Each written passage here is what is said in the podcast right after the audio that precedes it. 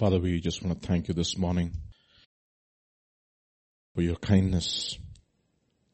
Yes, Lord, even as we sang this morning, Lord, we just want to enthrone you. We want to pull down every altar that was raised to another idol. We will not lift up our souls, O Lord, to another idol. This morning we want to seek your face. Seek you. Seek you who is the fountain of the living waters. Every other is a broken cistern, O Lord. A cistern which can hold no water. And therefore this morning, Father, even as we meditate upon your word, speak to our hearts. Cause us to have a holy discontent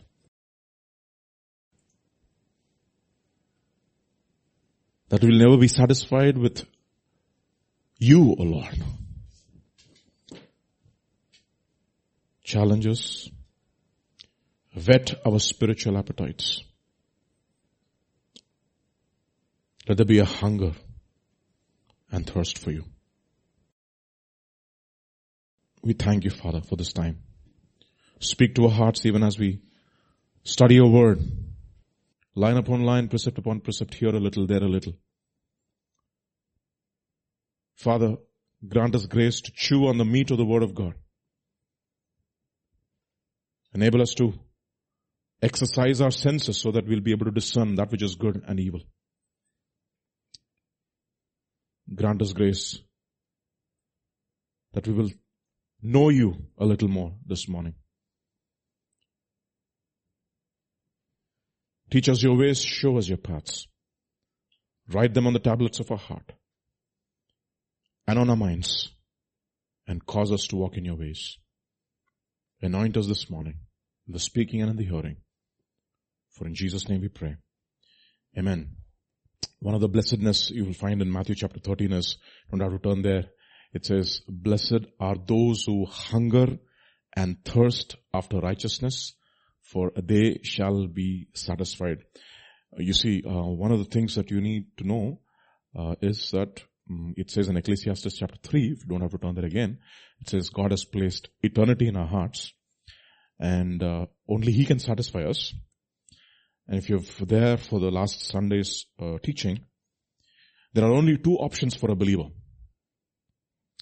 Be content with the things of the world and be discontent about God. Okay. Alright. Or be content with God and you'll be absolutely discontent about the things of the world. Okay. I'll tell you what, the, the latter is dangerous. I'll tell you why. When you're content with God and you're discontent with the things of this world, the more you indulge in the world, the lesser pleasure you'll derive from, from it. Okay. That is what we call as the law of diminishing returns. Okay. the more you watch movies, the lesser you will derive. The more you indulge in any, um, what do you say, a drug, you know, that's the reason why people when they get hooked onto drugs, um, initially they have a little bit of dose and they get a high. But to get the same high, they have to indulge more in the latter days of their lives if they get hooked onto it. And that is dangerous. And it's not going to satisfy you. On the other hand, if you're content with the things of this world and discontent about the things of God, He'll keep on satisfying you and increasing your appetite at the same time. That is the beauty of God. You see. That is the reason why He says, blessed are those who hunger and thirst after righteousness, for they shall be satisfied or filled. They will be filled. Okay. They will be filled. Okay. Um, like we heard some time back, no, that uh, the guy who was in Gadarenes, 6,000 demons. It's a legion of demons which was inside of him.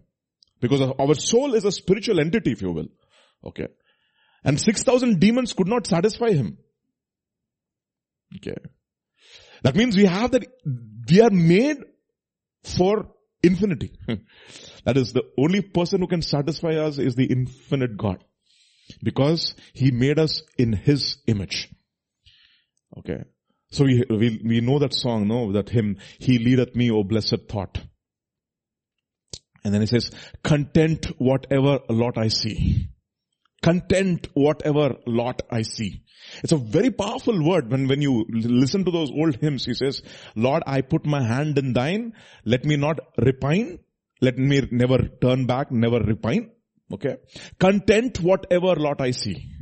Content whatever lot. And you know, the Psalm writer will say in Psalm 16, my lot has fallen for me in pleasant places. What is lot? Those days, they used to put a lot. So it says in Proverbs chapter 16, the lot is cast in a lap, but the disposition of it is from the Lord. So he, he, what the what the psalm writer is saying is, whatever lot you send it to me in your from your from your hand, it is always going to give me pleasure. I'm content with whatever lot I see. Your lot has fallen for me in pleasant places. And he says, I have an excellent inheritance. So only two options for a believer. Content with the things of world and discontent about God and therefore being filled with God and God will fill you. Or be content with God. you know, that's the statement a lot of people have. That's enough for this life. And then what happens is you'll be discontent with the things of this world. And the problem with the things of this world, it'll never be able to satisfy you. Let not the wise man boast in his wisdom. Why? The, all wisdom, as Solomon says, is futile. It is vanity. It is chasing after the wind. Okay. All riches, let not the rich man boast in his riches because all riches Solomon will say is vanity, chasing after the wind. Let not the strong man boast in his might. And he says, I have seen a strange thing under the sun. The, the, the, the, the victory is not for the strong. Right? He says that, something like that, something to that effect. Hmm? The victory, the, the race is not for the swift and the victory is not for the strong. And all this he says is a chase, chasing after the wind. So, but one thing you should be really, really content about is that, uh, you should boast about is that, that you know God. You know Him. The knowledge of God. Therefore, one of the marks of how do you know that you are really progressing in your walk with the Lord? Okay. If you have to put a thermometer, like we get enter into uh, any place now, then they put a thermometer to see whether we have temperature. What is the, how do we know, what are the symptoms, if you will, or the characteristics of a man who's, uh, who's growing in the Lord? The, one of the marks of true spiritual growth is that we have a holy discontent. We want to know God more and more. Like we heard yesterday, no? Um, we, every, we should have a dream. Like, like, uh, uh, what's his name? Gideon had a dream. There's more to life than this, Lord. Okay. We have heard about you, what you did to our forefathers. Where is the Lord? And that's, that's his complaint. That means he has deep down inside of his heart, there's there's a spiritual intuition, if you will, telling him that there's more to life than this. Okay. I cannot, I, I mean, this life of constant defeat. I mean, sinning and, and repenting and turning back, there's more to life than this. No? Um, holy discontentment. What I'm experiencing now is just a small thing of what I'm capable of experiencing. You see? See, there's a limit to how much we can push things into our mind. After a while you can give up, no? Now my daughter is a little young, so I try to push her and, you know, make her do math and stuff. No, there's a limit to, uh, to how much I can push her. But you know, there's a limit, there's no limit with God. See? So if you'll turn with me to Psalm 63, look at what it says in verses 1 to 5 of Psalm 63. Look at this remarkable um, psalm of, this is a psalm of David. Oh God, you are my God. Early will I seek you. When will I seek you? Early, meaning not just early in the morning, early in life. Hmm, okay. Not when I grow old and become 40 like me. that is not when I'm young. Okay. So we have a lot of young people over here. Okay. Okay. You are my God. Early will I seek you. My soul thirsts for you. My flesh longs for you in a dry and thirsty land where there is no water. See, that is, that's like a parched soul, no? We, can all uh, live without food for a, for a, definitely for a few days. But how many of us can live without water is impossible. After the time, after a time, there's an urge. to quench my thirst, quench my thirst, especially if in, if in summer. The one thing that satisfies you is not coke. or Pepsi. It will only increase your uh, thirst. It's only water, especially if you have water in that matka. No, if you have that kunda, it's called kunda in that in that pot in that uh, in that uh, um, what's, it, called uh, clay pot. The the when you store water in that clay pot, the taste of the clay gets into the water, and when you drink it, aha. That, that is, that is what he's talking about, no?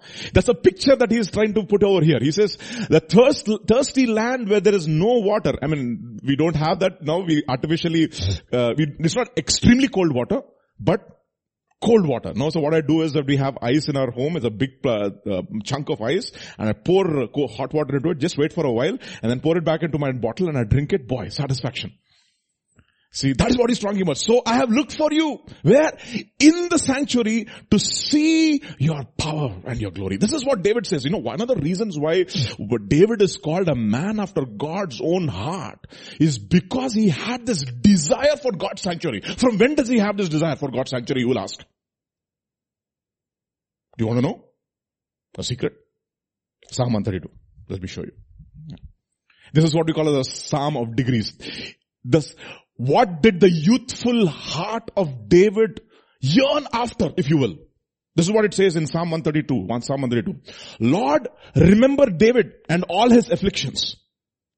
And he swore to the Lord and vowed to the mighty one of Jacob. Okay. He, he vowed to the mighty one of Jacob. What did he vow to the mighty one of Jacob? What did he vow to the mighty one of Jacob? Look at the next verse, verse 3. Surely I will not go into the chamber of my house or go up to the comfort of my bed. I will not give sleep to my eyes or slumber to my eyelids until I find a place for the Lord, a dwelling place for the mighty one of Jacob. No, no, you will say, when did this, when did uh, David have this desire for the sanctuary of God? When did he say that the ark of the covenant should find a resting place? When, when did he have this heart? When did he have this yearning in his heart? What, what, which, what was his age? Verse 6. Behold, we heard of it in Ephrathah. Where is Ephrathah? In Bethlehem.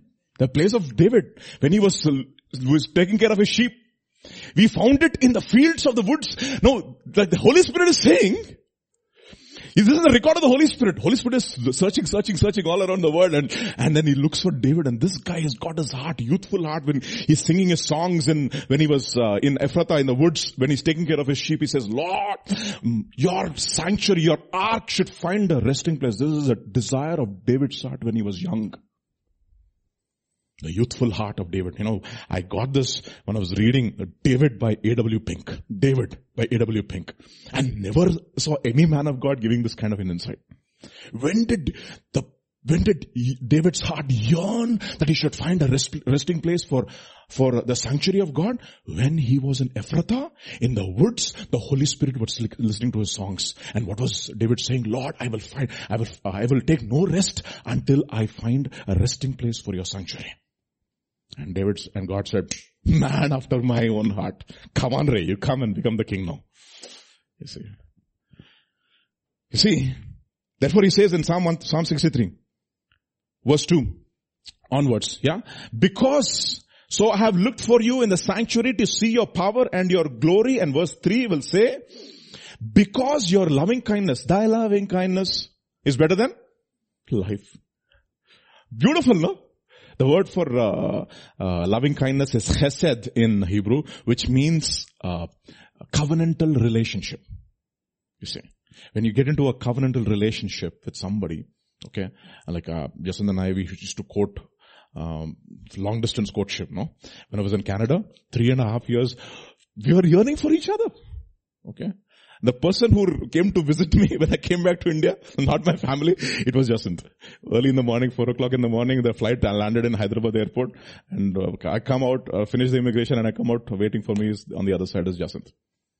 You see, it's yearning. My heart yearns. It's a covenantal relationship. You see. Because your loving kindness is what? Better than life. My lips shall praise you.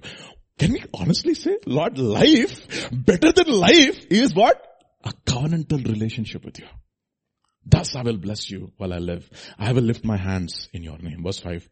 My soul shall be satisfied as with marrow and fatness. You know, what is the most tasty part in a, in mutton? Ah, every, how many of you like marrow? I love it. And, and of course I'll not get it because I have other competitors in my home, no? so my soul is satisfied with what? Marrow and fatness. And what is marrow and fatness? Knowing you and being satisfied by you in a covenantal relationship. Your loving kindness is better. This is what we call as holy discontentment. What did you not achieve, David? Got the throne. You got everything. But Lord, until I find a resting place for your sanctuary, and a resting place. I'm living in this palatial home, Lord, but I want to find, I want to construct a home so that you can come and have a dwelling place. What's the whole point in me having all this palatial comforts when you are there in a tent? And therefore, you know what is he, what is he going to build? He's rebuilding the tabernacle of David and not the temple of Solomon, my dear brothers. He's not build, building the temple of Solomon. That is gone, as we heard. It's over. What is rebuilding is a tabernacle. He is, this is a man after God's own heart. And when Holy Spirit is scanning all around the world, he sees one young man singing all these songs and he's saying, you know what, Lord? I, should find a resting place for you. Understand this. Therefore, you know, the heart of the, the eyes of the Lord are running to and fro and looking for one man whose heart is what? Stayed upon him. Perfect or loyal, towards him or perfect towards him or complete towards him or peace, which is at peace with him. Excuse me. Another bunch of crazy lovers of God, if you will. Hmm? I don't know if to say crazy lovers, lovers of God, okay? They are not, so that's the reason why last, in last days what we have, we have lovers of pleasure, lovers of money, but we don't have lovers of God. Lovers of pleasure, lovers of money, lovers of self, but no lovers of God. And that's the reason why it says, in the last days, what times will come? Perilous times, other, other, other translate, I mean, the exact word is, um, um, fierce times will come, other translations will use the word, times of stress will come. You know, we are all living in stressful times, no? Absolute stress. Everywhere there is stress. Economic stress, uh, medical field there is stress, insurance field there is stress, economic field there is stress, everywhere there is stress. Family relationships there is stress. Hmm? Hostels there is stress. Everywhere there is stress. There's tension everywhere. Okay. In this you have done foolishly. Okay. So understand. So there are another bunch of crazy lovers, if you will. They are called the sons of Korah. This is what they have to say in Psalm 42. Look at what it says in Psalm 42 verses 1 and 2. we know this song very well. As the deer pants for the water brooks, so pants my soul for you, O God. Kya baat hai? No, no, you should, you need to understand. The picture is in summer, in summer, all the animals, you know where they are found? Near the water. And, and guess who's having a field day? Crocodiles and lions. Because they know that all the animals will come to the water place in summer. So nicely those fellows are waiting. Crocs are waiting inside, crocodiles uh, and uh, and uh, lions are waiting outside. And what are what are coming? They have to. It's inevitable. They have to come, and they have to literally risk their lives to come and have a drink of water. You should see National Geographic, okay? I mean, uh, the predator and the prey is, is, is remarkable.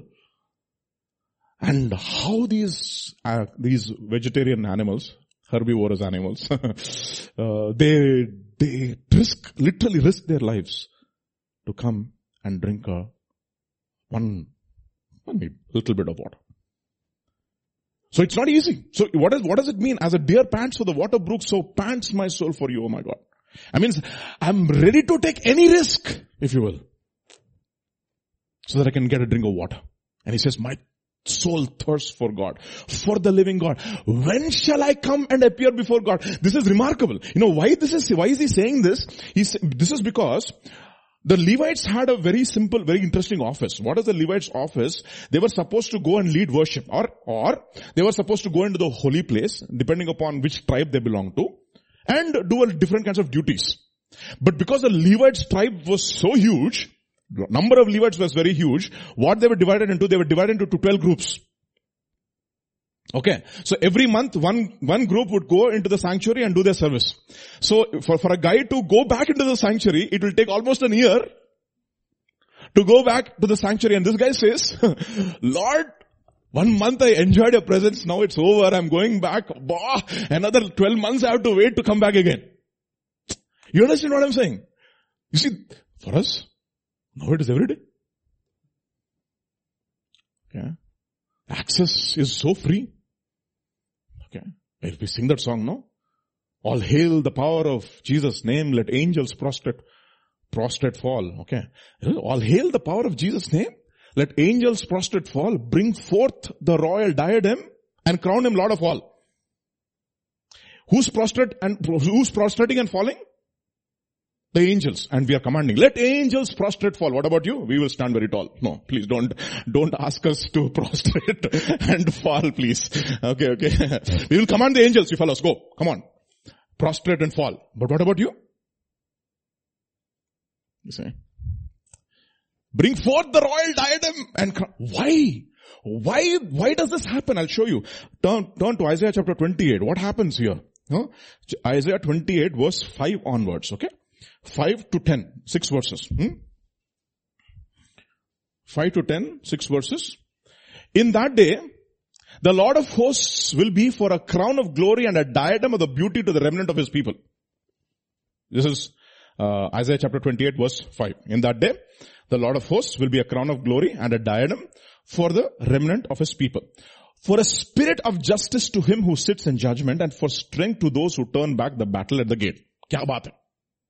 Okay, look at this, look at this, look at this. Go back, go back, go back, go back. Let's read, read verse 6. For a spirit of justice to him who sits in judgment and for strength to those who turn back the battle at the gate. Okay, and then go on, go on. So many things. But they who have erred through wine and through intoxicating drink are out of the way. Who are these fellows? The priest and the prophet have erred through intoxicating drink. They are swallowed up by wine. They are out of the way through intoxicating drink. They err in vision. They stumble in judgment and goes, go on, goes on. For all the tables are full of vomit and filth. No place is clean. What is happening to the priest? Now he finished his service after uh, one month. Now, now, now, like the sons of Korah, what are they saying? Lord, when will, when will my turn come again to come, come back to the sanctuary? These fellows are saying, Baba, it's over, one month is over, full of service is over, now let me go back and enjoy.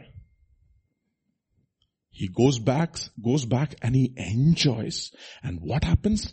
He's full of intoxicating drink. And what he brings back when he comes back, comes back the next time to the sanctuary is vomit and filth. Whom will he teach knowledge? And whom will he make understand the message? Those just streamed from the milk, those just drawn from the breasts. For precept must be upon precept, precept upon precept, line upon line. Here a little, there a little. You see, so I'm, I'm not going to go to the details of this particular verse, but one of the things, if you're truly, truly a genuinely a child of God, deep down inside of your heart, you will have a desire. You know what? Lord, there is more to this than what I experience, what I'm experiencing now. It's what we call the pursuit of God. You know, A.W. Tozer wrote this a fabulous book. Every time you read it, you will have to have tears in your eyes. Not because, um, what it does is it convicts you so much and you have to cry and say, Lord, where is this? Where is that holy discontentment gone? You know, when I was listening to last Sunday's message, I was really convicted. One of the things that we, we, that we are satisfied with is like, we're satisfied with our spiritual walk. Satisfied with the revelations that we have got. And what we want to do therefore is whet your appetite. W-H-E-T, not W-E-T. W-H-E-T. What does whet mean? To sharpen your senses for desire. That is whet. To sharpen your senses for desire. So if you have been genuinely born again, there is something that happens deep down, in, deep down inside of our hearts.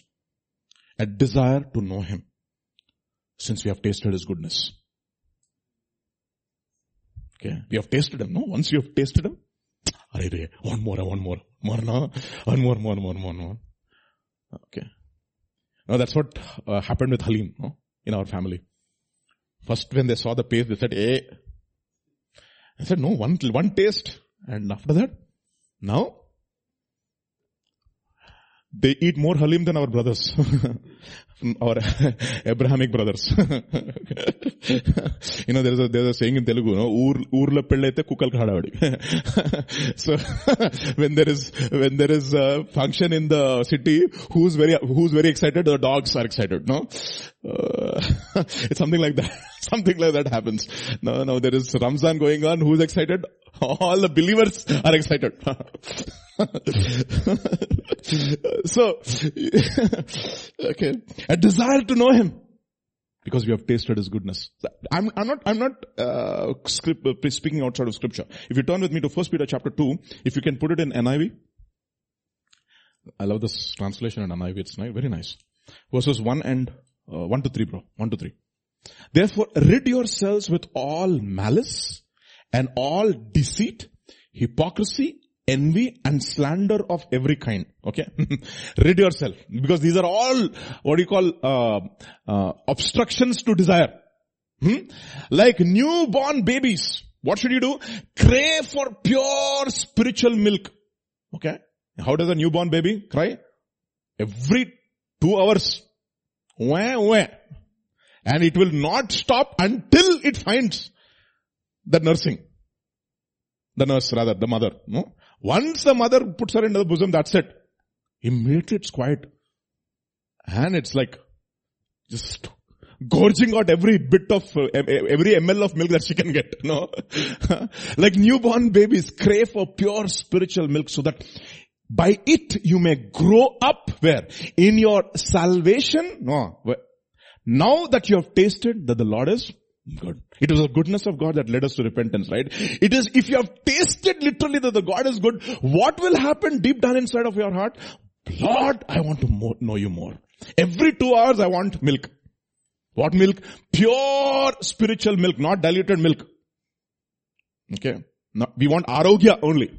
No, that latest brand. I like arogya simply because it is not very expensive, but at the same time it's good quality. Mm-hmm. okay. Arogya.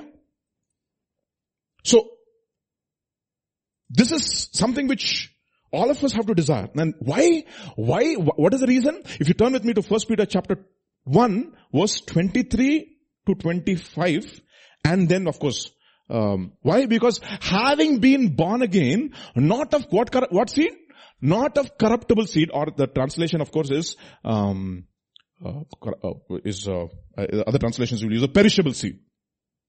Okay. But by the imperishable or incorruptible through the word of God which lives and abides. What lives and abides forever? There is the word of God you've been born. So what satisfy you is the, satisfies you is the word of God. Okay. Because all flesh is as grass and the glory of man is as a flower of grass. The grass withers.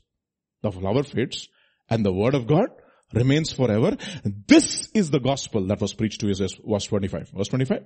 Okay. But the word of the Lord endures forever and this is the word which by the gospel was preached to you and therefore crave for pure spiritual milk. No, you're born again into a living hope through the resurrection of Jesus from the, from the dead and therefore what will happen automatically? Your appetites will start changing. Your desires will change and one thing that, one and only one thing which will satisfy you is the pure spiritual milk of the word of God. And tell you something, for a believer, you see, um, yesterday, yesterday I liked something what pastor said, no?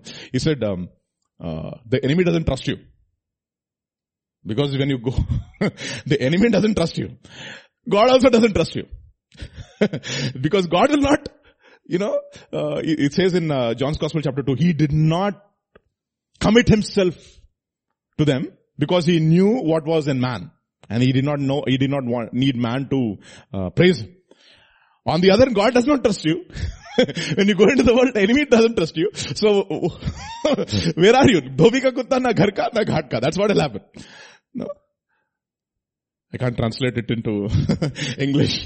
Subtitles only have to come, no? You are neither there nor, you're not here. You are right in the middle. You are neither cold nor hot. You see? So, there is something that which we cannot manufacture in ourselves. This, is- this is something which we cannot manufacture. This, happens because of new birth. This desire for craving after God has happened because He sought us first and put in, in, in us that desire through the born again experience. So if you know, if you want to know genuinely that you have been born again, one of the things that you will know is like, I want to know God more, more. I'll not be satisfied with anything else other than knowing you. Okay? There is a holy seed that is inside of each one of us that will desire God and will not be satisfied with any other thing other than God. It's not, it's not about God, it is God. God and God alone. Okay? This is life eternal, that he shall know you, the only true God and Jesus Christ whom you have sent. And this is something which we need to understand. Therefore, in 2 Peter chapter 3 verse 18, we know this very well. If you have to grow up, no? What should we grow in? We should grow in grace and in the knowledge of our Lord and Savior, Jesus Christ. Grow in grace and in the knowledge of knowledge, knowledge of our God and Savior, Jesus Christ. To Him be the glory, both now and forever. Amen. So, what hinders this hunger? What hinders this hunger? Or what hinders us from seeking out God? It's something which we need to understand. We'll look at that today. First Peter chapter 2 verse 11. Hmm? First Peter chapter 2 verse 11. It says, are you there?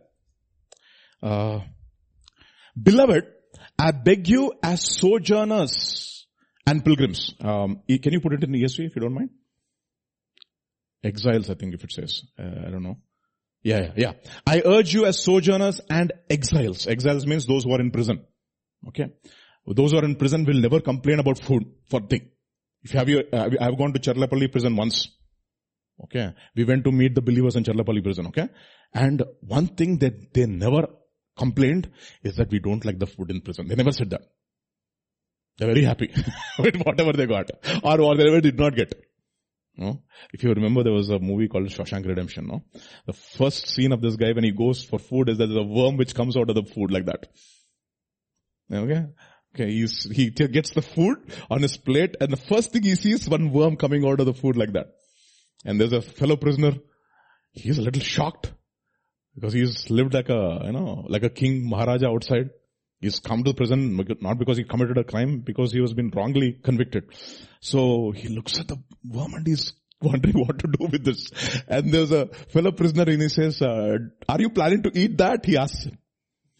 He says, he says, I don't know. And he says, can you give me that worm please? He's shocked. Why is he asking the worm? Is he going to enjoy the worm? He didn't, he didn't know. So, he, so what does he do? He takes the worm and gives it to him.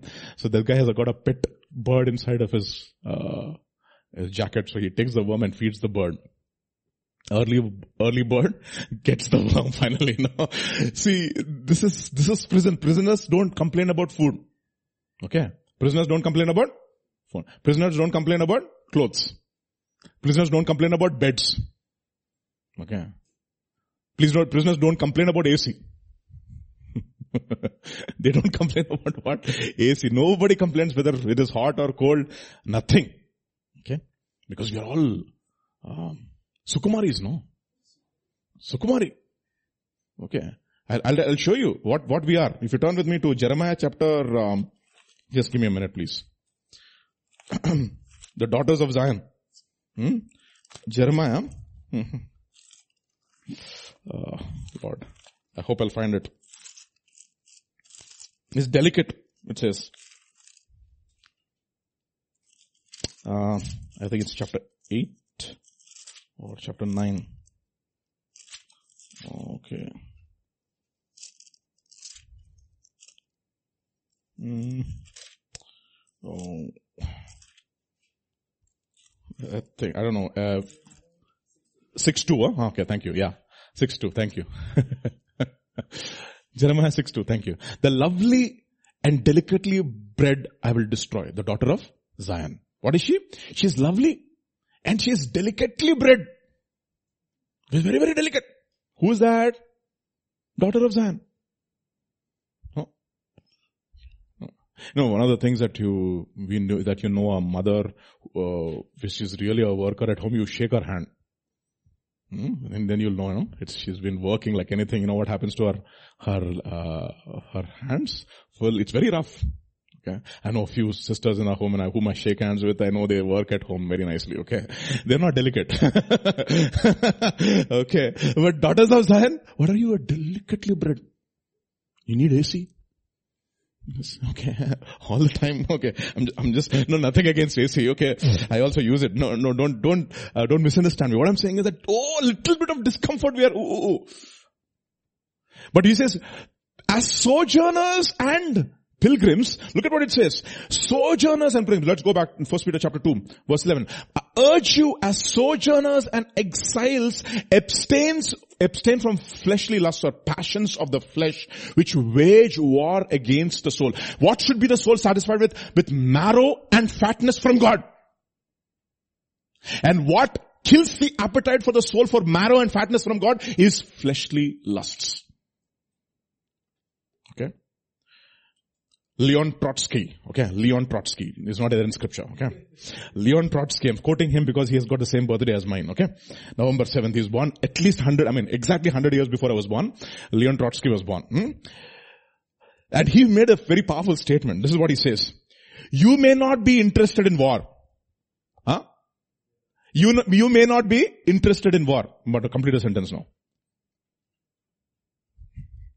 You may not be interested in war, yeah. But war is interested in you. okay. okay. You may not be interested. You are like a casual Christian, are bindas, no problem and content with my spiritual life. You're happy about it. But you know what? There is a flesh inside of you who's warring against the spirit. There's a world inside you which is warring against the spirit. There's a devil inside of you which is warring against your spirit and your soul. And you're saying, I'm not interested in war. I have, have truce, peace. No, no, no, no. There is no peace, Baba.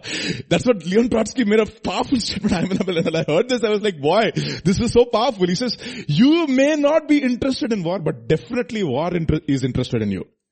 And that's exactly what happened to David. David said, ah, I'm cool. I'm not interested in war now. I have fought enough, fought sufficient number of battles. What, ha- what happens? The moment he says I'm not interested in war, war gets very, very, very much interested in him. You see? And what happens? Be careful. If you're thinking that you're, you, that you stand, lest you fall. The only person who will never fall is the one who's already fallen on his face before God. Even kneel down, you can fall. no. one thing you push, know, you will still fall. But one guy was right absolutely on his face before God, guys are safest. Okay. Therefore, therefore, therefore, my dear brothers, there is a fleshly lust which is warring against your soul. Now, when you think about fleshly lust, a lot of people think about pornography, X-rated movies, etc., etc., etc. Drinking, etc. No, one preacher, I don't want to name him, because I'm upset with him. one preacher, okay, one preacher made a very powerful statement again because what he says. Okay, I, I, I take from everybody, okay. I don't have any problems with anybody because it is inspired by the Holy Spirit to that vessel. The vessel may be doing something stupid, but in as far as the word is concerned, I want to take the word. Okay, a lot of people, they get upset with the messenger and forget the word, forget about the word. You can be upset with the messenger, but what about the word? You are after the word or after the messenger? Is a question. Anyway. So look at what he says. The greatest enemy, okay, the greatest enemy of hunger for God is not poison. Okay. Poison will kill you. Okay. The greatest enemy for your hunger for God is not poison, but apple pie. Ah. Okay. Sweet. Okay. It is not the banquet of the wicked that dulls our appetite for heaven, but endless nibbling at the table of the world. Endless nibbling, meaning uh, one cinema over here which is clean according to you. One web series over here which is clean according to you. One T20 match over there which is clean according to you. Hmm? Uh, one uh, championship EPL over here which is clean according to you. Constant nibbling, nibbling, nibbling, nibbling. What happens over a period of time? Your hunger for God? Bushkaki. It is not the X-rated video, but the prime time dribble of triviality we drink in every night. Prime time dribble of triviality. Kya words? These are words which you have to literally, you know, gorge it up. You should become a, what we call as a, a glutton for the printed word. you see, you've taken everything that inspire, is inspired by God. Now what is he saying? It's the nibbling at triviality. Constant nibbling, nibbling, nibbling. You waste time about what we call as small talk, which is useless. So he says, the greatest enemy for hunger for God is not poison but apple pie. Next time you eat apple pie, or pumpkin pie, or whatever pie, remember this. They're all parables, you see. So your eating exercise also is a spiritual exercise now. Praise God. See, that is the reason why it's not the bad things that are essentially enemies for hunger for God. It is good things, ostensibly. Look at what it says in Luke's Gospel chapter 14 please. Luke's Gospel chapter 14 verses 15 to 20. Luke's Gospel chapter 14 verses 15 to 20. Hmm? Okay.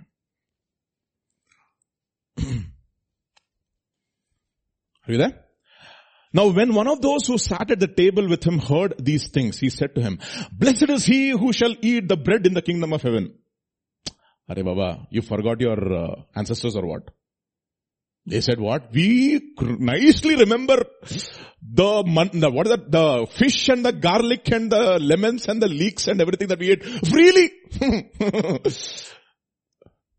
and what is there before our eyes? Every day, manna, manna. In Telugu there is a, there is a saying, moham mottesindi.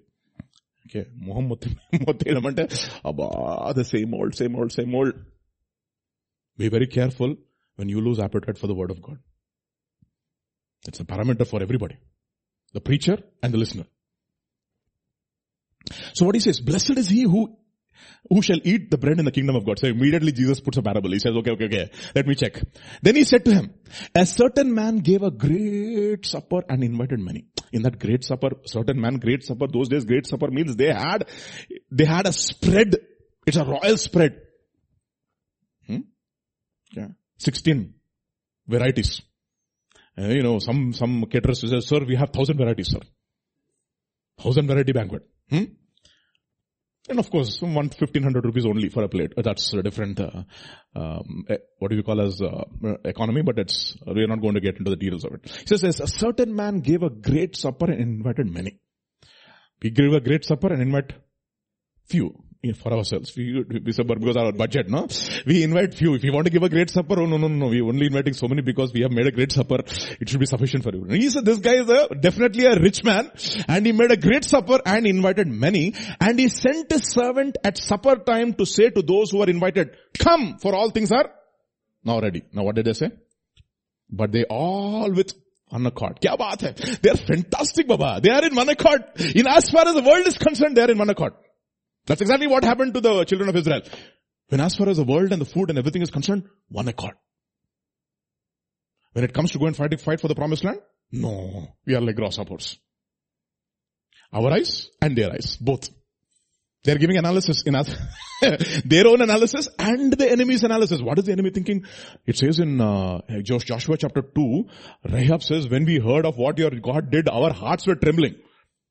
We were like grasshoppers before you before your God. And what are you saying? We are like grasshoppers before our enemy. That is the reason why, like Pastor was saying, go and listen to what the enemy has to say about you. You see, understand these things. These are all important. So what is this? They all with one accord began to make excuse. You know what the word excuse means? I want God and. That's what excuse means. The word for ex- excuse, it's a para. Para, means the one who comes alongside of you. Okay. So, I just want God and something alongside with me.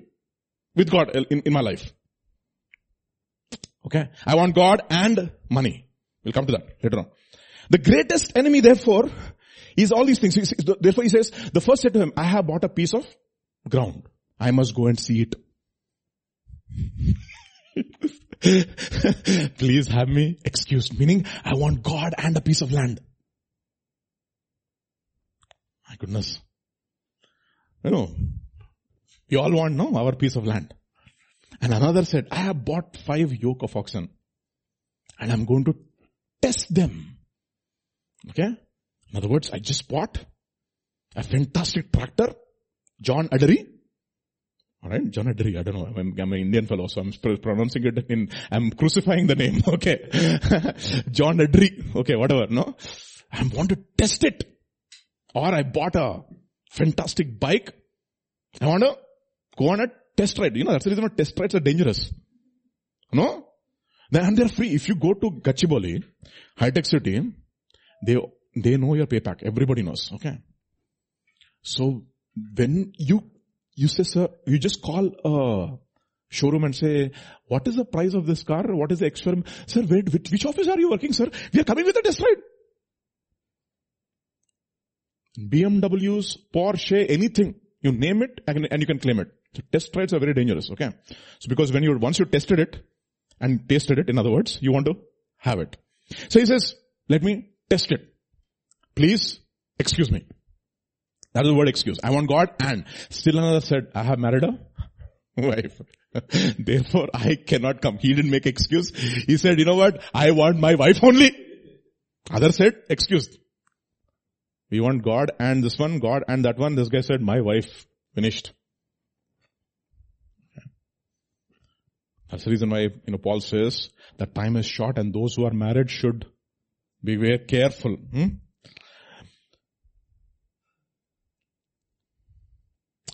Look at what A.W. Tozer says in his book, The Pursuit of God. The evil habit of seeking God and, okay, the evil habit, it's an evil habit. The evil habit of seeking God and effectively, effectively prevents us from finding God in full revelation. Okay, if you want to effectively prevent yourself from knowing God, seek God and. That is the reason why you cannot serve God and, ah, whatever, mammon and of course whatever you can put in the place of mammon. So what do they want? They are making excuses meaning they want God and. But you know what God says? Either you love me or you hate me. You know, sir, that is the reason why it's only a love-hate relationship. Either you love the one and hate the other or hate the one, love the other. You remember uh, Jacob had uh, two wives. Right? And it says, when God saw that Rachel was loved and ah, Leah was hated. He opened up her womb. I mean, it's remarkable verse. That means a man is made only for one woman, basically. Okay, polygamy is useless.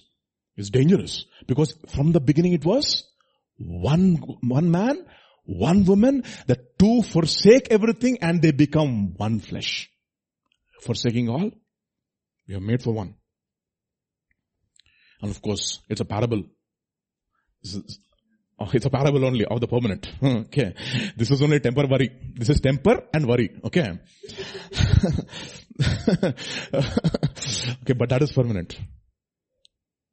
The evil habit of seeking God and effectively prevents us. That is, why do we don't have revelation? I'll tell you one of the reasons why we don't have revelation, God doesn't reveal himself to us is because God and. That is the reason we turn with me to Proverbs chapter 2. Let's read from verses 1 to 6. okay.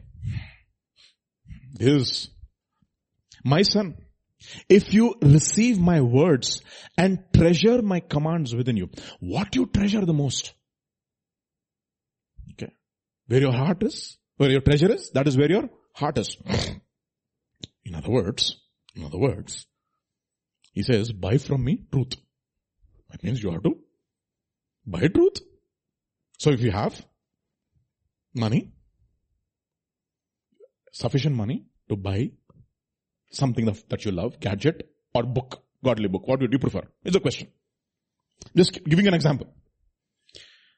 And treasure my commands within you. See, have you ever seen that we don't have any problem for buying uh, clothes But when it comes to buying books, can we get it downloaded for free? We are filthy downloaders. I'm not saying that uh, uh, we should not get search of PDFs, etc., and we don't have access to it when we are not, we don't have to, we, we should not search for it. I'm not saying that. But God sees our heart, okay? And treasure my commands within you so that you incline your ear to wisdom, apply your heart to understanding. Look at verse 3. Yes, if you cry out for discernment, boy, you lift up your voice for understanding. Okay, if you incline, you see, incline, incline. I told you no, there are three kinds of angles. There's right angle, there's acute angle, and there's obtuse angle. This, in other words, acute angle is interested angle. Right angle, indifferent angle. Obtuse angle, relaxed angle. That means right angle means he, doesn't, he still has not made a decision. Goda the pilli, gopi, we call him, no? He's a cat on the wall. he doesn't know where he's there. I mean, he's literally on the fence. And you know what? I like what Derek Prince says, no? When the Holy Spirit comes, he does one thing he electrifies the fence. so he, you either fall on this side or you fall on that side. Nobody in between. I like that. You, whenever the Holy Spirit comes, there is nobody who's indifferent. He electrifies the fence. So all the fence sitters will come onto this side or they will go onto that side. It, so where are we? See? He doesn't like indifferent people at all. You know that? He doesn't like. That is the reason why to the churches it is written, let he who has ears, let him hear ah, what the Spirit of the Lord has to say to the churches, by the way. Churches. So, if you seek her as silver and search for her as for hidden treasures, that's the reason why that woman who lost her coin, what does she do? Why she searches like anything. Think about it, no? If you, if you lose that one gold what will you do? On gold ring and your, let's say you, you are playing football in a, in a field and you lost your, lost your gold ring, what will you do? What is the weight of the um, gold ring, Baba? Five grams. Vijay, why are you searching for five grams? At five grams? You know how much it is worth? With a microscope you will search. Literally go to every square centimeter of that uh, field to search for that five grams. But when it comes to the things of God, Pastor, you teach, no? See, that is the reason why, what are we doing over here? We are not teaching, I'm just whetting your appetite, you see. Whetting, whetting, whetting. If you seek her as silver and search for her as for hidden treasures. And verse 5, then you, who is that you? Anybody over here? Pastor? Teacher? Congregation member? Anybody, you know? God has no partiality is what translation will say. Other translation will use the word, God sees nobody's face. Is other, perspective of persons is what, mm, that's other translation. Not God sees nobody's face. Only what he sees is a heart which is seeking after him. Then you will understand the fear of the Lord and find the true knowledge of God. For the Lord gives wisdom, from His mouth come knowledge and understanding. We search for it, cry out, seek after, etc. Then, then, then, then. The evil habit of seeking God and will destroy this appetite. You see. Therefore Mark 10 verse 18. Mark 10 verse 18 onwards. No? So the, so Jesus said to this young man, rich young ruler. He's rich, he's young, he's a ruler. Kya baat hai? What a combination. Bah, the most eligible bachelor in town. He is rich, he is young, he is a ruler, he is moral. Fantastic combination. He is rich, he is young, he is ruler, he is moral, and Jesus loves him.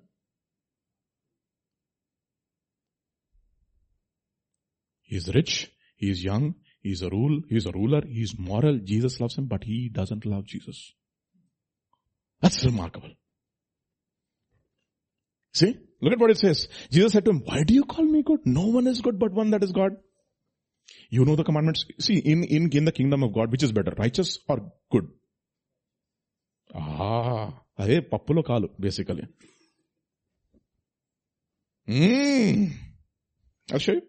Turn with me to Romans chapter 2, uh, sorry, Romans chapter 5. Not chapter 2, chapter 5.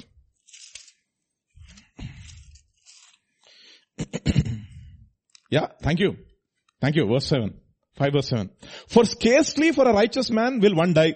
That means, if you find a righteous man, please will you, really die for this righteous man? No, no, no, no, no, no, no. I will not die for this fellow because he puts me off. Yet perhaps for a good man, someone will dare to die. That means for a good man, someone will die. For a righteous man, nobody will die. So who's better?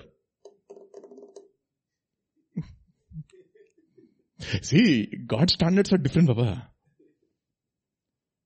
So this guy, he's rich, he's young, he's a ruler, he's righteous, he's moral, and Jesus loves him. Six things. But one thing he lacks. He's not complete. He's not a complete man. Raymond's will come and call him a complete man, but he is definitely not a complete man. You see. Why? Because all your righteous, ah, righteousnesses it's, I love that word, no? It is just not righteousness. All the things that you think will complete you, in other words, is what? Filthy rags before God. It's a stench in his nostrils. It's an abomination. What is that which is highly esteemed among men is an abomination in the sight of God. And it says the Pharisees who were covetous were very upset. I love that. That's what I told you, no? Either you hate Jesus or you love Jesus. Very few people will be indifferent. That's exactly, exactly what should happen to you also. That's, that should what happen to me. Either you love me or you should hate me. Very few people should be indifferent. I don't know about Vijay. Uh, you make up your mind now today.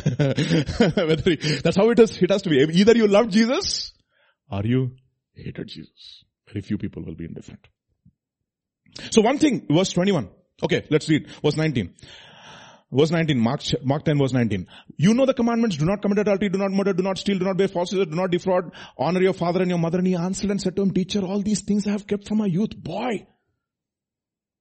Then Jesus, now character certificate also is fantastic. Then Jesus looking at him, loved him and said to him, one thing, one thing you lack. You want God and go your way, sell whatever you have Give to the poor. Whatever you have, that could be anything. That could be anything. For, for Moses, he forsook all that was in Egypt. Okay. Instead of indulging in himself the passing pleasures of sin, what did he esteem? The reproaches of Christ was greater than the passing pleasures of sin, it says. For him. One thing you lack, go your way, sell whatever you have, give to the poor, and you will have treasure in heaven. That is me. Treasure in heaven is not mansion in heaven. What is the ultimate treasure in heaven? Oh, Christ himself. I, am telling you something, that he is the bank balance of heaven. Okay. The, he who has the son has life. He who has the money in, on the side of eternity has life. He is enjoying life. Why? Because he's got a He's got mula. Huh? One thing you lack, go your way, sell whatever you have, give to the poor and you will have treasure in heaven. Come, take up your cross. Why? What is taking up your cross? If you desire to have your life, you will lose it. If you lose your life for my sake, you will find it. Please follow me. And what happens to this guy? But he was sad at this word and went away sorrowful for he had great possessions. Then Jesus looked around and said to his disciples, how hard it is for those who are richest to enter into the kingdom of God. What is prosperity gospel preachers making? They're making people, for people to become, get harder and harder to enter into the kingdom of God. This fellow, he should become so rich that he should not enter into the kingdom of God. Why? Because they are, what, what are they seeking after? God and, God and. Okay? And look at the disciples, verse 24. The disciples were astonished. But Jesus answered again and said, children, how hard it is for those who trust in riches to enter into the kingdom of God. Okay? So, what, what distracts us is that one thing. What is that one thing? Wanting to have God and whatever that God, that and is. You can fill in the blank. God and money, God and possessions, God and relationships, which are not godly. Okay. Etc. Etc. You can put that end anything. Even as the Holy Spirit con- convicts you, you can put that. So, that is what steals your hunger for God. If you are full of riches, you will have very little hunger for God. Okay, that is the reason blessed are you who are dash, for yours is the kingdom of heaven. Blessed are you poor. Thank you. It's poor. Luke's Gospel chapter 6. You don't have to turn there. Blessed are you poor people. You are is the kingdom of heaven. I'm telling you honestly, no. It is a fact of the matter. If you are poor and if you have little, you're content, content with whatever lot you see, you will have a holy discontent for God and you will see that He is your ultimate treasure. You will, you will really have that. You know, that is the reason why we encourage periods of fasting. Not feasting. Hmm? Feasting is there, but fasting is better. Okay. Feasting for a few days, fasting for many days. Okay. Better, better. It's always good. So another things which distract our, which takes away the hunger for God. Let's go to Luke's Gospel chapter 10, mm-hmm. verse 38 onwards. now it happened as they went that he entered a certain village. Hmm? And a certain woman named Martha welcomed him into her house. Okay, who welcomed? Martha welcomed. Mary did not. Okay, because this is something which is very clear over here. Okay, Martha welcomed. And she had a sister called Mary who also sat at Jesus' feet and heard his word. And then, but Martha was distracted with what? With much serving. You know, the word in Hebrew is very, uh, Greek is very interesting. Poly serving. Poly means what? Many. Many kinds of serving she was doing. See, God will only ask you to do one kind of serving, not many serving. Like for example, if you go to a banquet in India, one fellow will be handling sambar. Okay, one fellow will have, will be handling uh, uh, uh, tam- tamarind rice. One fellow will be handling white rice. Are white rice? They'll call him. Hmm? White rice, please come here. So white rice, who's handling white rice will come and serve white rice. Okay. Nobody will be having two, two or three. Okay. Unless of course you go to uh, our hotels here in Hyderabad who have different kinds of uh, dishes in one bottle. No, no, no. Okay. One serving only. Okay. Many serving, no. One thing only. Hmm? Lord, what she said, Martha was distracted with much serving and she approached him and said, Lord, do you not care? About whom? About me first. Do you not care that my sister has left me to serve alone? Therefore tell her to help me. And then look at what Jesus says. Martha, Martha, you are worried and troubled. Two things.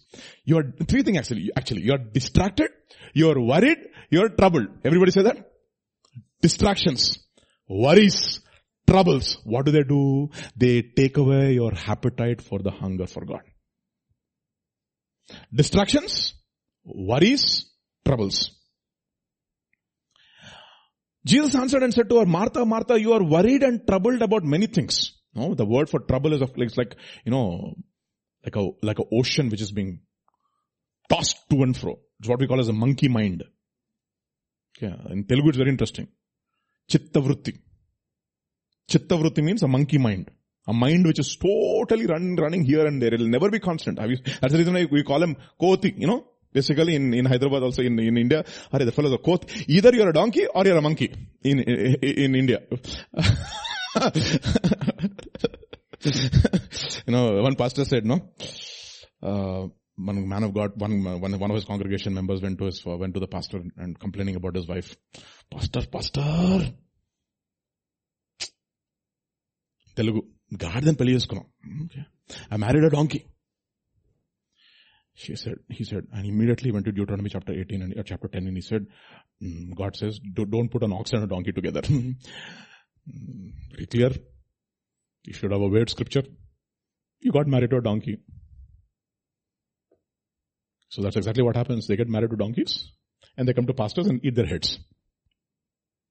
Okay.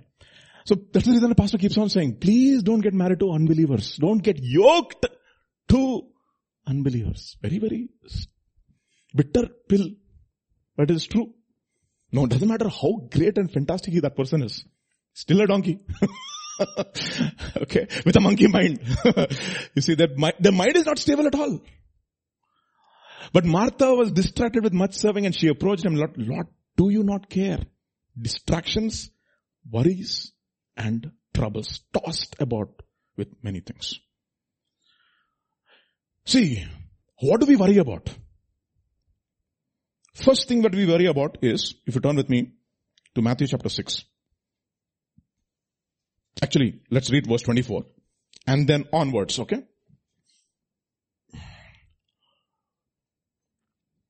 No one can serve two masters, for either he will hate the one and love the other, or else he will love, he will be loyal to the one and despise the other. You cannot serve God and mammon. So the word for serve, actually I think, I think, I think it's latria, from which we get the uh, uh, word worship. Offer your bodies as a living sacrifice, holy and acceptable to God. For this is your reasonable act of worship or service. Serve. Okay.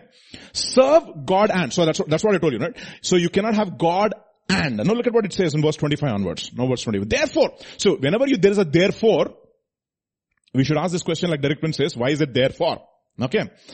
Therefore, I say to you, do not worry about your life. What about your life? what you will eat, what you will drink, what, uh, and not about your body, what will you put on. Is not life more than food and body more than clothing? Do we, do we really subscribe to this policy? Life is more than food? More. I know one guy who came to our uh, home, no?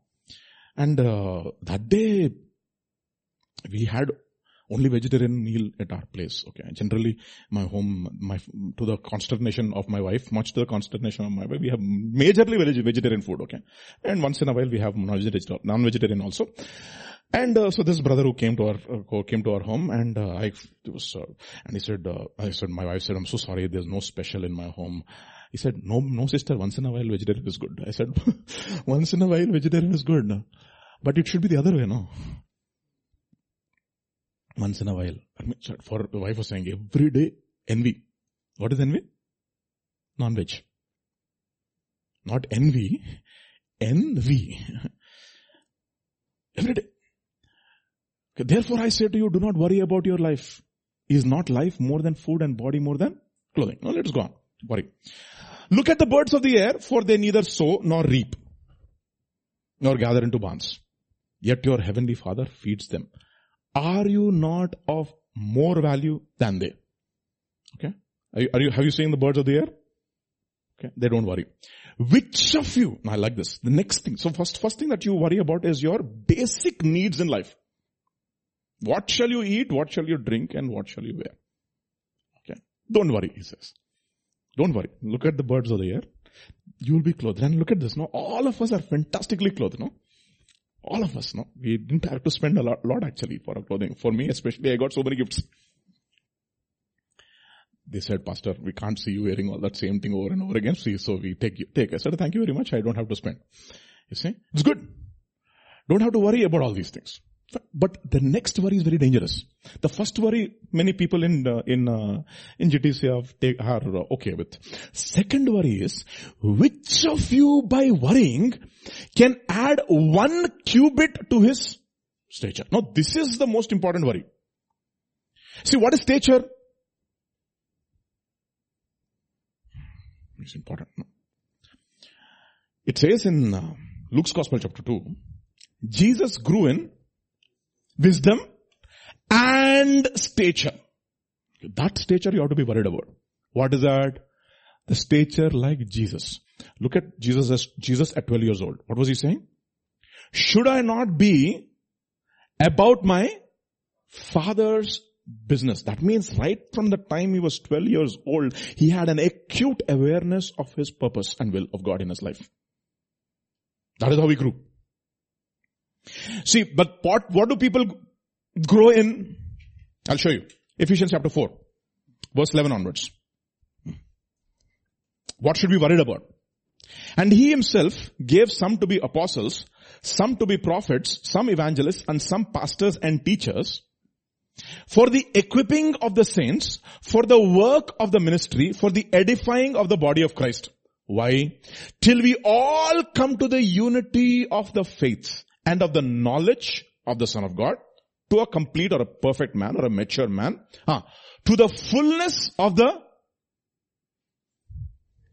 stature of the to the, the, to the of the stature of the fullness of Christ. That is what should we grow. Our sta- we have to be worried about what kind of a growth we have in as far as Christ in us is there. No, it is Christ in you who is the hope of our glory. That one we should be worried in. We should not be we should not be worried about the stature in this world, our status in this world. No, that we should not. That should not be our worry. Whether I'm growing in Christ or not, it should be our worry.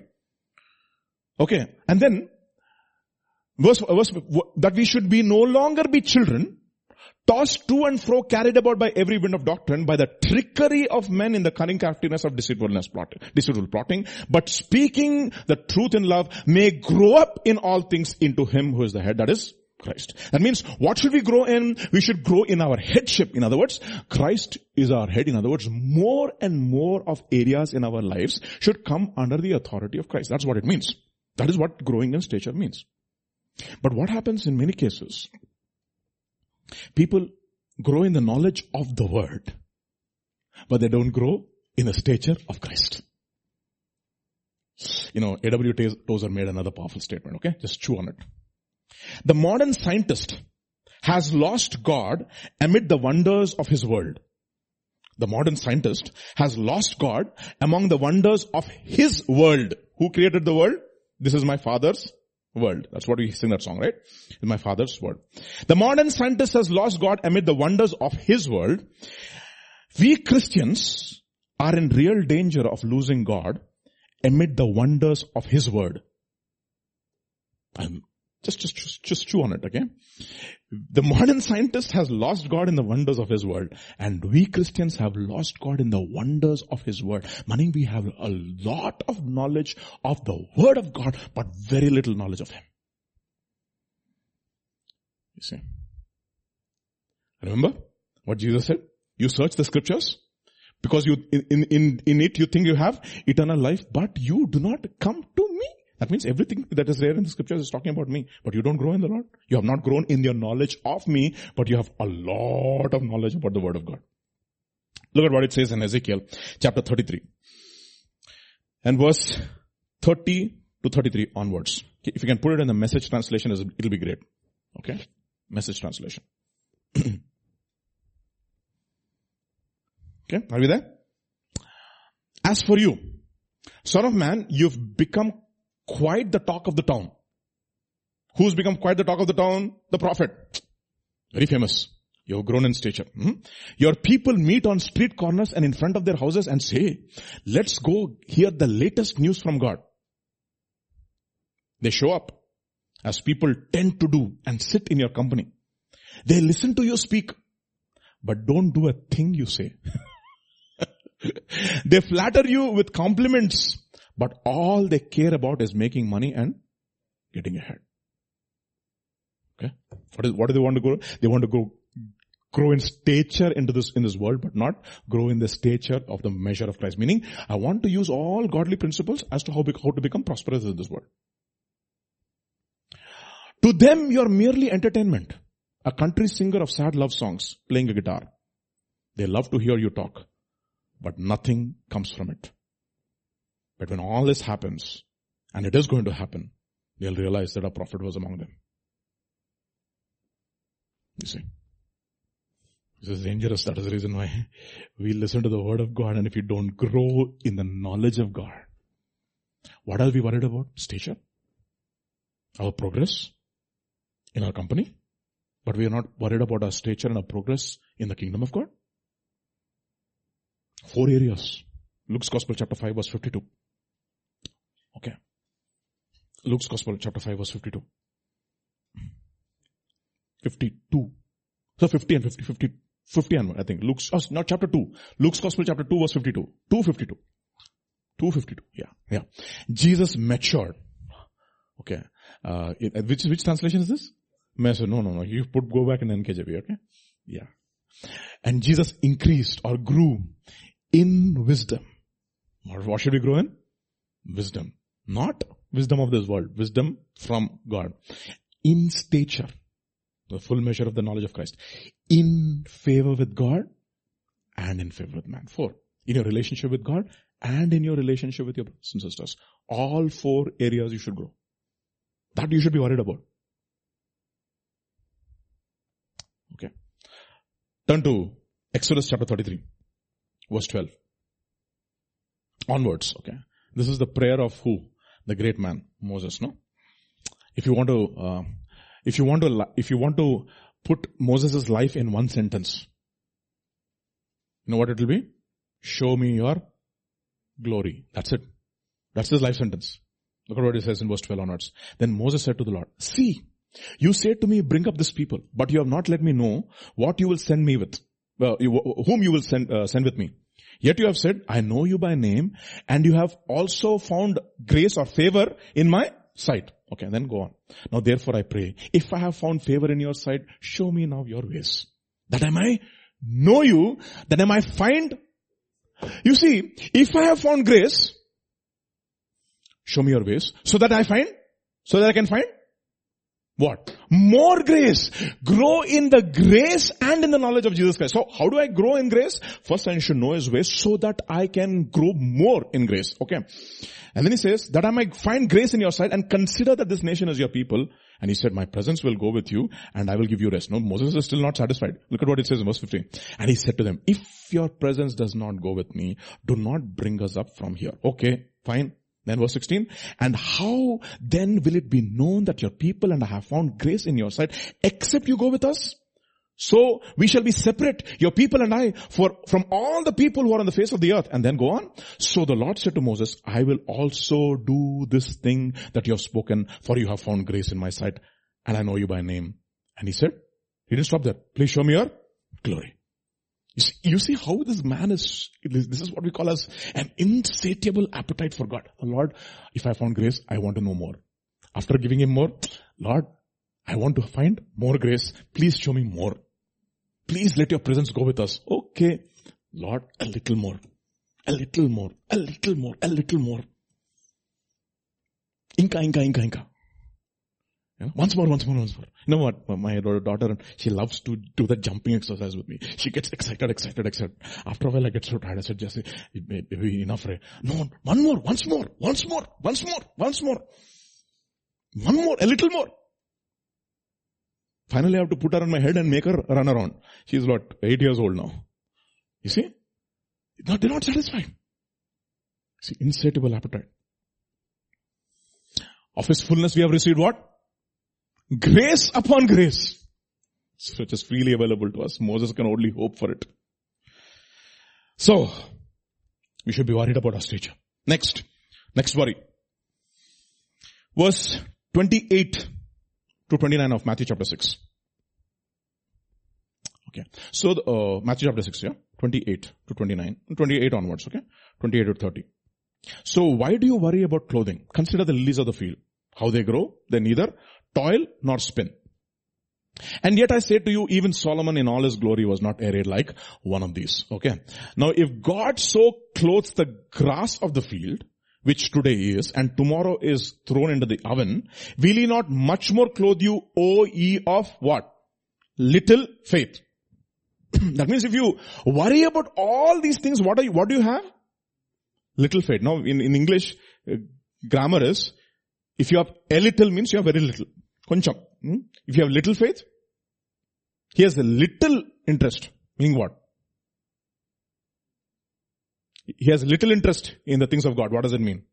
if I make a statement, he has a little interest in things of God means koncham interest. He has little interest in the things of God means no interest. Thank you very much. That is English grammar.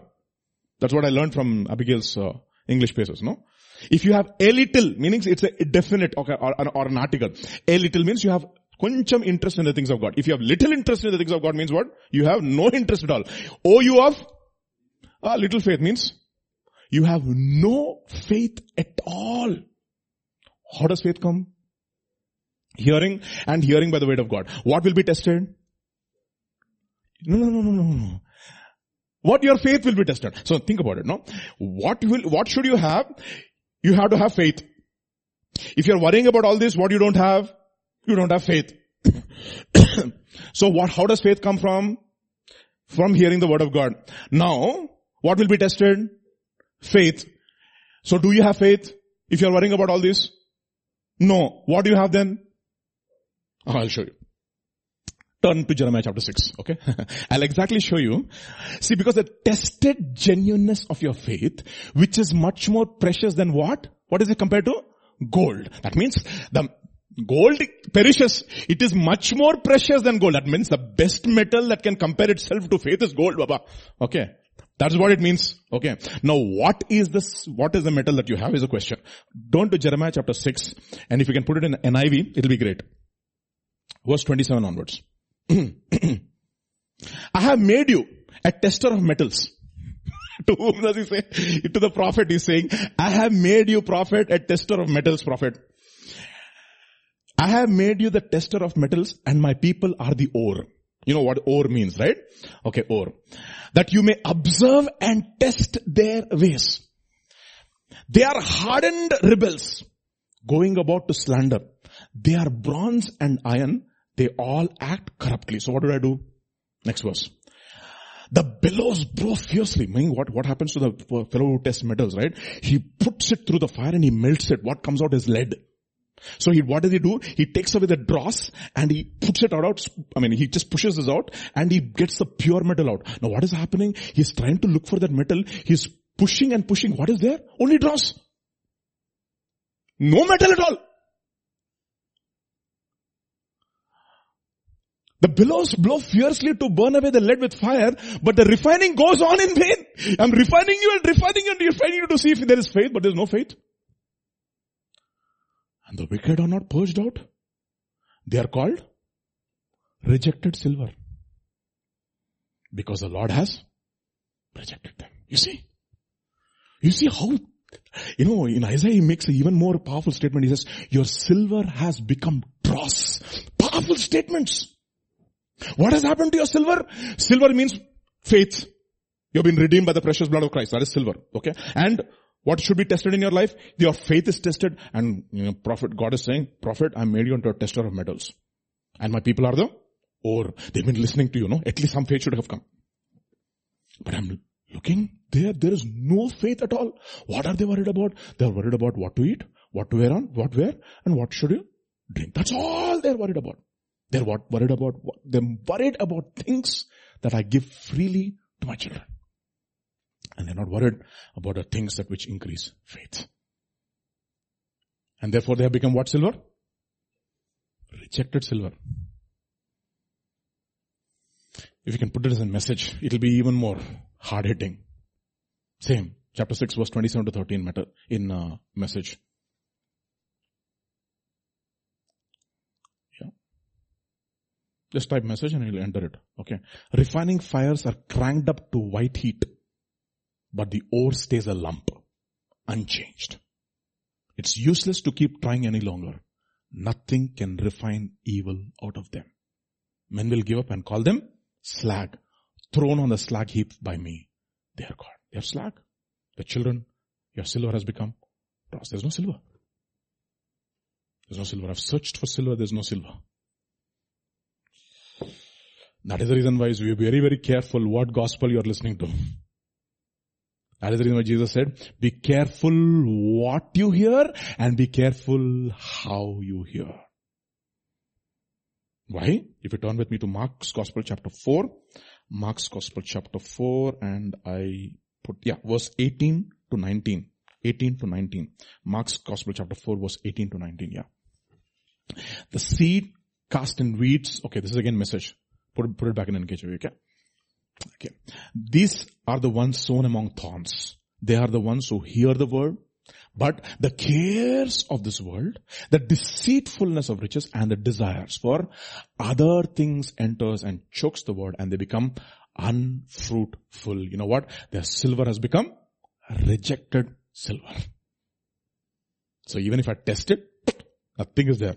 In other words, I can send you after test after test after test after test, trial after trial, trouble after trouble, but nothing is refining you because there is no silver at all inside of you. You have little faith. Understand these. So let's go on. What is the next thing that distracts and uh, what, uh, that we are worried about? Let's go back to verse 31 of um, Matthew chapter 6. Hmm? Therefore do not worry saying, what shall we eat, what shall we drink, or what shall we wear? Hmm? Verse 32. For after all these things the Gentiles seek, seek, for your heavenly father knows that you need all these things. But seek first the kingdom of God and his righteousness and all these things will be added to you. Okay. That is the reason why one man of God said, if you are hungry after success, if you are concerned about world, about all the things of the world, sooner or later you will find a man who is interested in nothing of these things and you will know how empty you are. Okay. You're worried about success, you're worried about money and you're more and more after running after money, running after success, running after promotion. And you'll find one guy who's not interested in any of these things and you will say, Baba, what an empty person I was. You know, Haman and Mordecai. Mordecai was not interested in any of these things. He, they put him on the horse and they made him run around the city. He came back to his place again after all that honor. He came back to his place and he never left the place that God put him.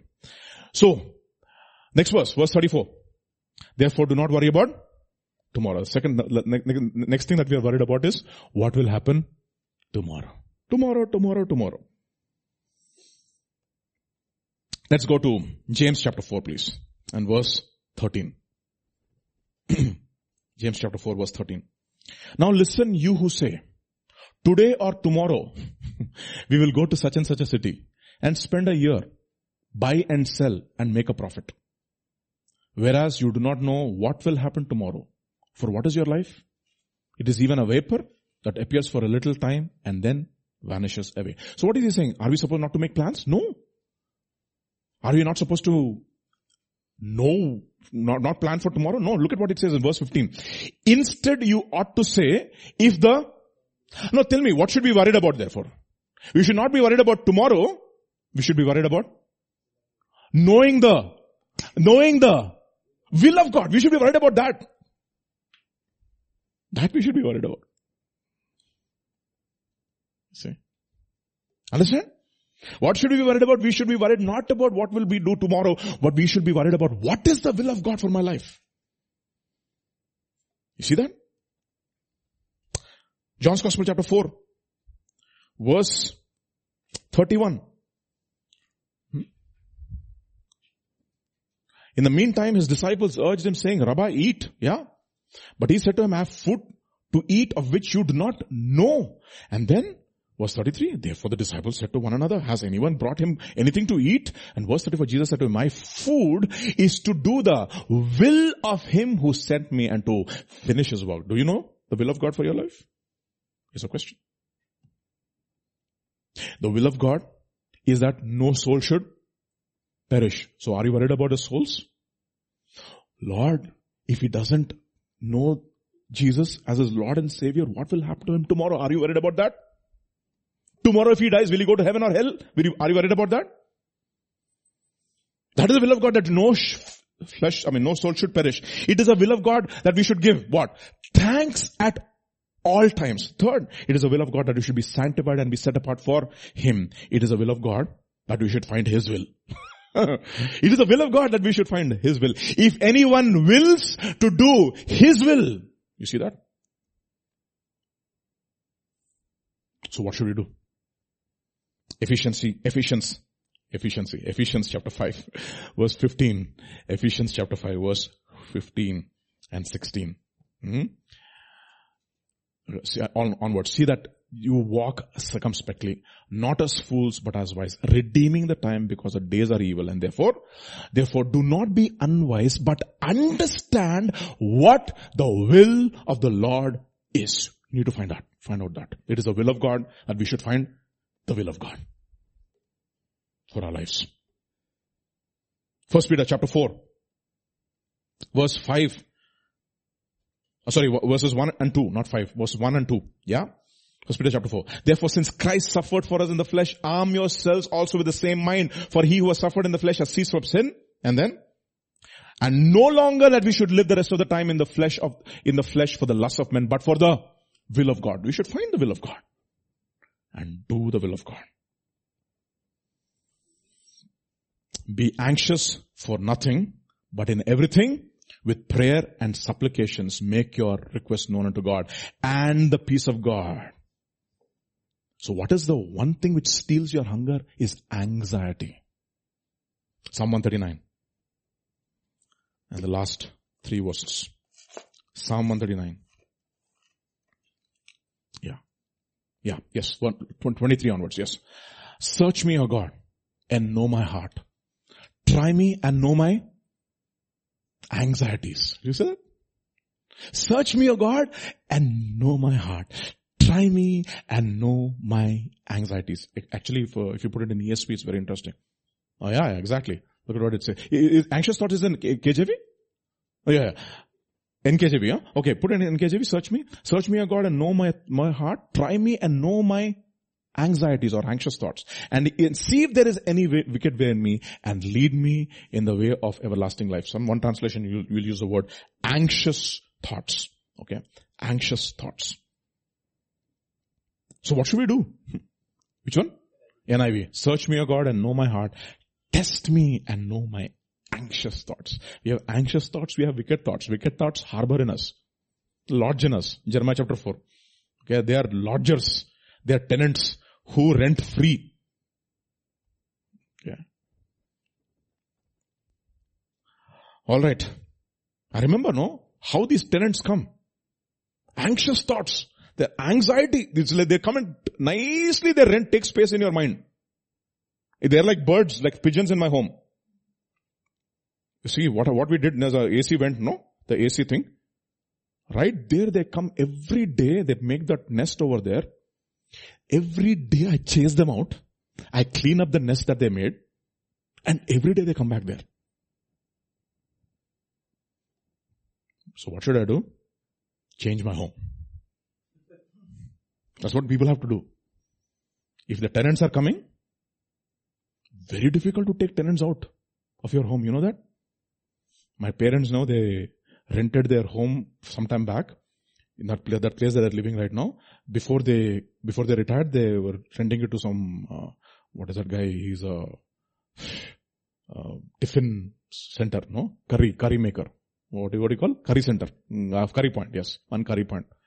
That fellow gave the least money and messed up the whole home. You know how curry point people use the home? Messed up. He just the entire flooring became horrible. The walls were dirty. And how much rent he was paying? 2500. My parents were, you know, what we did. They didn't, they didn't force rent out of, rent, out of that fellow. And when we asked him to leave, that fellow won't leave. He's there. They are tenants who rent space and they don't want to empty it now. So what should we do? Increase the rent. That means if you want rent space in my mind, you have to pay a lot of rent. But even that is not possible. Change the home. Buy a new house. Therefore he says, if you if you have been uh, if you have been raised with Christ Jesus, set your heart and your mind on things about, not on things of anxious thoughts, my dear brothers and sisters. Anxious thoughts. Anxieties are there, no? What will happen to my daughter? Whom will she get married to? No. Think about it. Oh, their children's parents consent right from the time she's she's born. Are whom will she get married to? That's what my tata said. Tata, I'm going into full-time ministry. Vijay, you have two daughters. They have to get married. I said, I'm not worried about them. My God is worried. I don't have to be worried about my daughters. What will happen to you? Two daughters. Don't have to be worried. Anxious thoughts. What will happen tomorrow? Forget about it. Today, sufficient is the evil for it. Let's go back to uh, James chapter 4. Chapter 4. Look at what it says in verse, um, yeah. For 15 and 16. 15, 16, 17, yeah. Instead you ought to say, if the Lord wills, we shall live and do this and that. If the Lord wills, we shall, what? It means life is also not guaranteed. if the Lord wills, I will live. And if I live, I will do this and that. And as long as I live, I want to do the what? The will of God. I should find the will of God for my life and not waste my time on something which is not the will of God. Okay, and verse 16, 17, yeah. But now your boasting is arrogance, all such boasting is evil. Therefore, therefore, to him who knows to do good and does not do it, it is what? Sin. That means, if you know the revealed will of God and if you are not doing it, what is it? Sin. If you turn with me to Genesis chapter 2 and verse 15. Okay, let me ask you this question. What is the first, who committed the first sin in uh, the garden?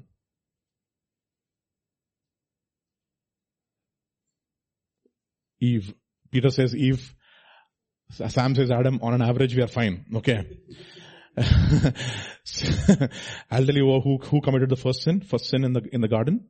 It is not Eve, it is Adam.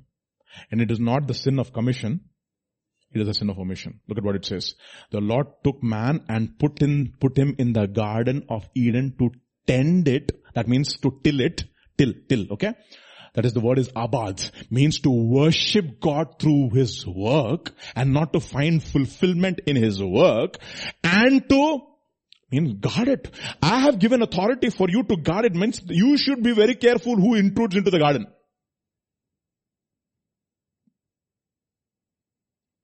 Okay. If anybody intrudes into the garden, whom, whom, who's going to give an account for it? You. Therefore, he doesn't go to Eve. He goes to Adam. How did you even allow Satan to come inside? How did he come? How did that fellow come inside? You were supposed to protect the garden, you were supposed to tend it, and you were supposed to keep it. That's the reason why pastor preached that message, you know, passive men destroy homes. What, is, what was he doing? He was guilty of the sin of omission and not a sin of commission, my dear brothers. What was the will of God for him? Tend it, keep it. No, no, no, we want to know other will of God, good and evil. Hello. Tend it, keep it, guard it. It was your job. That is the reason why there were, there are five, five six, seven churches, no? Ephesus, Smyrna, Thyatira, Pergamum, Sardis, Philadelphia, Laodicea. No, Ephesus, Ephesians, Ephesus lost its first love. Smyrna had a good report. Pergamum and uh, Thyatira, they had a very, very interesting, what you call, indictment. You, what? Allowed. You suffered that Jezebel to preach or to, to teach. That means you are an angel, that means angel, the pastor, who's supposed to guard the pulpit and not allow any false doctrine to come into the church. And what did you do? You allowed the doctrine of Balaam. You allowed the doctrine of Jezebel. You allowed. You suffered. That is the reason why pastor keeps saying, no, this pulpit has to be guarded. I will check everybody's life and doctrine. Whoever comes behind. Because he says, in, in, in Acts chapter 20, he says, after I leave, who will come? Savage wolves will come, not sparing the flock. Who will carry away disciples after themselves. But what did I do? For three and a half years with tears, I preached the good, the bad and the ugly of the gospel. And nobody's blood is on, on my hands. You allowed. You allowed. See? Paul was an uncompromising tough man. He says, I'm not going to allow anybody to defile the pulpit with wrong doctrine. You allowed. It is a sin of omission, my dear brothers. And so who's guilty in the Garden of Eden? Adam. So who's, you know, who's got the greatest responsibility on earth is a man. It's very difficult to be a man. I'm not saying it's not difficult to be a woman. it is difficult to be a man. I'm, I'm, not even putting any subjective things. I'm, I'm saying it's not easy. It, it took God to be a man. So you can imagine.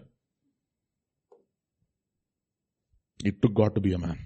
And he would not allow. He says, you know what? I have to go and suffer in Jerusalem and everybody will forsake me. Lord, it should not happen to you.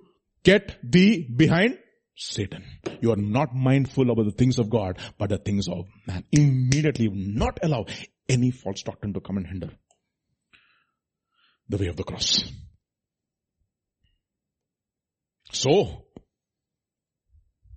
anxious thoughts, anxieties about tomorrow. This morning therefore, what is stealing your hunger for God? It is God and? Is it God and uh, food, clothing? God and stature in this world? God and anxious thoughts about tomorrow. You know, a lot of young people will I get a job after having studied so much? Will I have jobs at all? Don't worry, study. God will find a job for you. What did I say? Hmm, God will find a job for you. Whom, will I, whom should I get married? God will find a ma- match for you. And that match will be a match of all match. It will be fixed by God. Okay. it is, he is a perfect match fixer, Baba. Okay. Don't waste your life doing your own match fixing. Okay. You need to understand that. All young people have warned this. Don't waste your life doing your own match fixing. He will fix. After that, whether he fixes or unfixes, if he, if he tells like Jeremiah, Jeremiah, for you don't get married. Even more fantastic. Jeremiah chapter 16. For you, Jeremiah, no marriage. You know, it's a, it's a, it's a huge thing during Jeremiah, Jeremiah's days. In fact, those days, if a man did not get married, it was committed, it was supposed to be a sin. Because it is imperative that a man should continue the line of his father. He has to do it. And if he doesn't do it, it's a sin for him. You remember what happened to Judah's sons? They were killed. And to that he says, Jeremiah, for you no marriage. So God is the ultimate match fixer. Okay. So if he fixes, that's perfect. Perfect. And if he gives you a job, it will be the perfect job for you. You may not get a lot of salary, but contentment with godliness is great gain. Okay. Great gain. So this one, this, the title of today's teaching is Holy Discontentment. Guard it. Guard it. Let no one steal it. Holy discontentment. Guard it. Because there are so many other appetites which are looking for your attention. Say, Lord, none of these, Lord.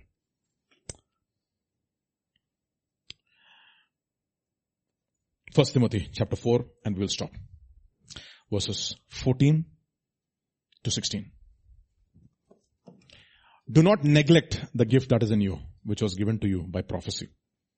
With the laying on of hands of the eldership. Meditate on all these things. Very important.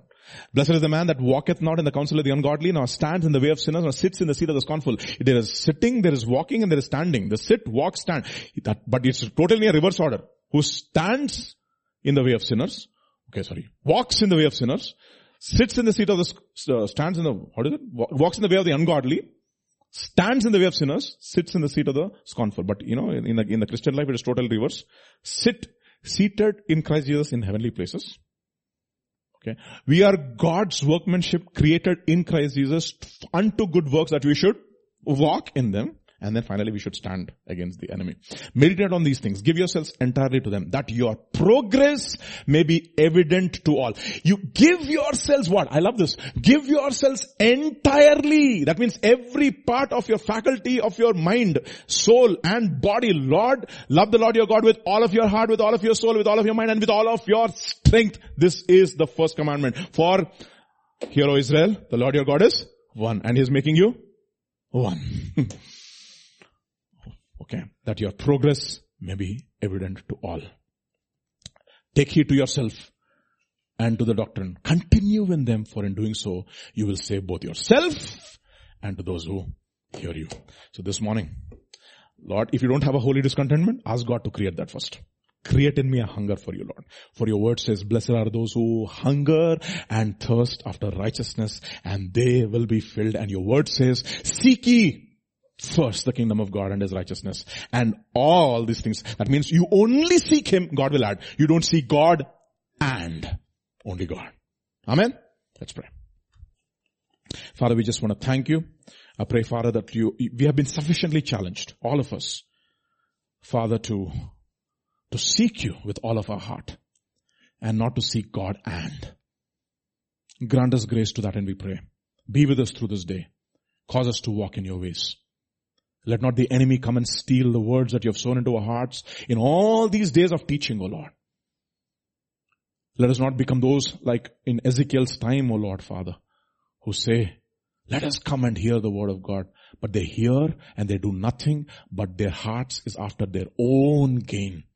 O Lord, let it not be said about us, O Lord, that we sought our own gain and we have not sought your kingdom. Create in us that holy desire. Thank you, we praise you, we give you glory. For in Jesus' mighty name we pray, and all God's children said, Amen.